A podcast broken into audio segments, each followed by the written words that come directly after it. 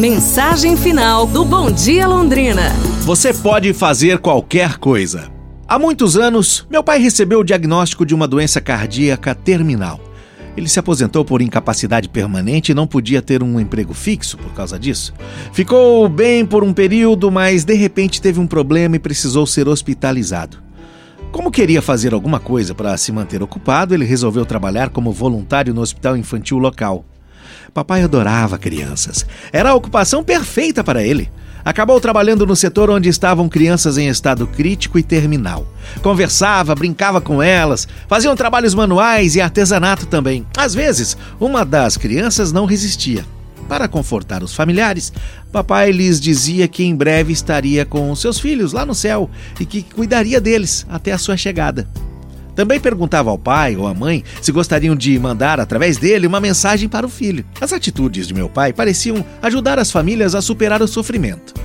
Certa vez, uma menina de 8 ou 9 anos, talvez, foi internada com uma doença rara que a paralisou do pescoço para baixo. Não sei o nome da doença ou qual o prognóstico, mas sei que tudo aquilo era muito triste para aquela garotinha. Ela não podia fazer nada, estava muito deprimida por causa disso. Meu pai então decidiu tentar ajudá-la. Ele começou a visitá-la no quarto, levando tintas, pincéis, papel. Ele arrumava o papel no apoio, colocava o pincel na boca e começava a pintar. Ele não usava as mãos de forma alguma, somente a cabeça se mexia. Ele a visitava sempre que podia e pintava para ela. Durante o tempo todo ele dizia: Olhe, você pode fazer qualquer coisa que sua mente quiser. A menina começou então a pintar usando a boca, e ela e meu pai se tornaram amigos. Logo depois, a garotinha saiu do hospital porque os médicos acharam que nada mais poderiam fazer por ela.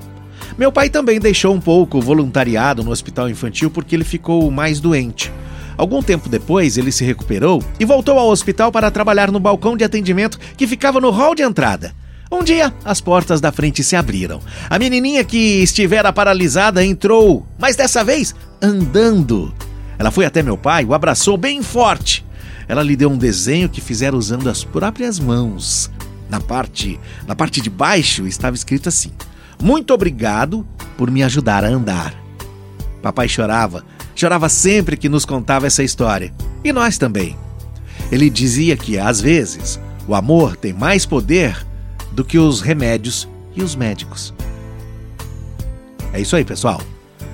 Amanhã a gente se fala. Um abraço, saúde e tudo de bom!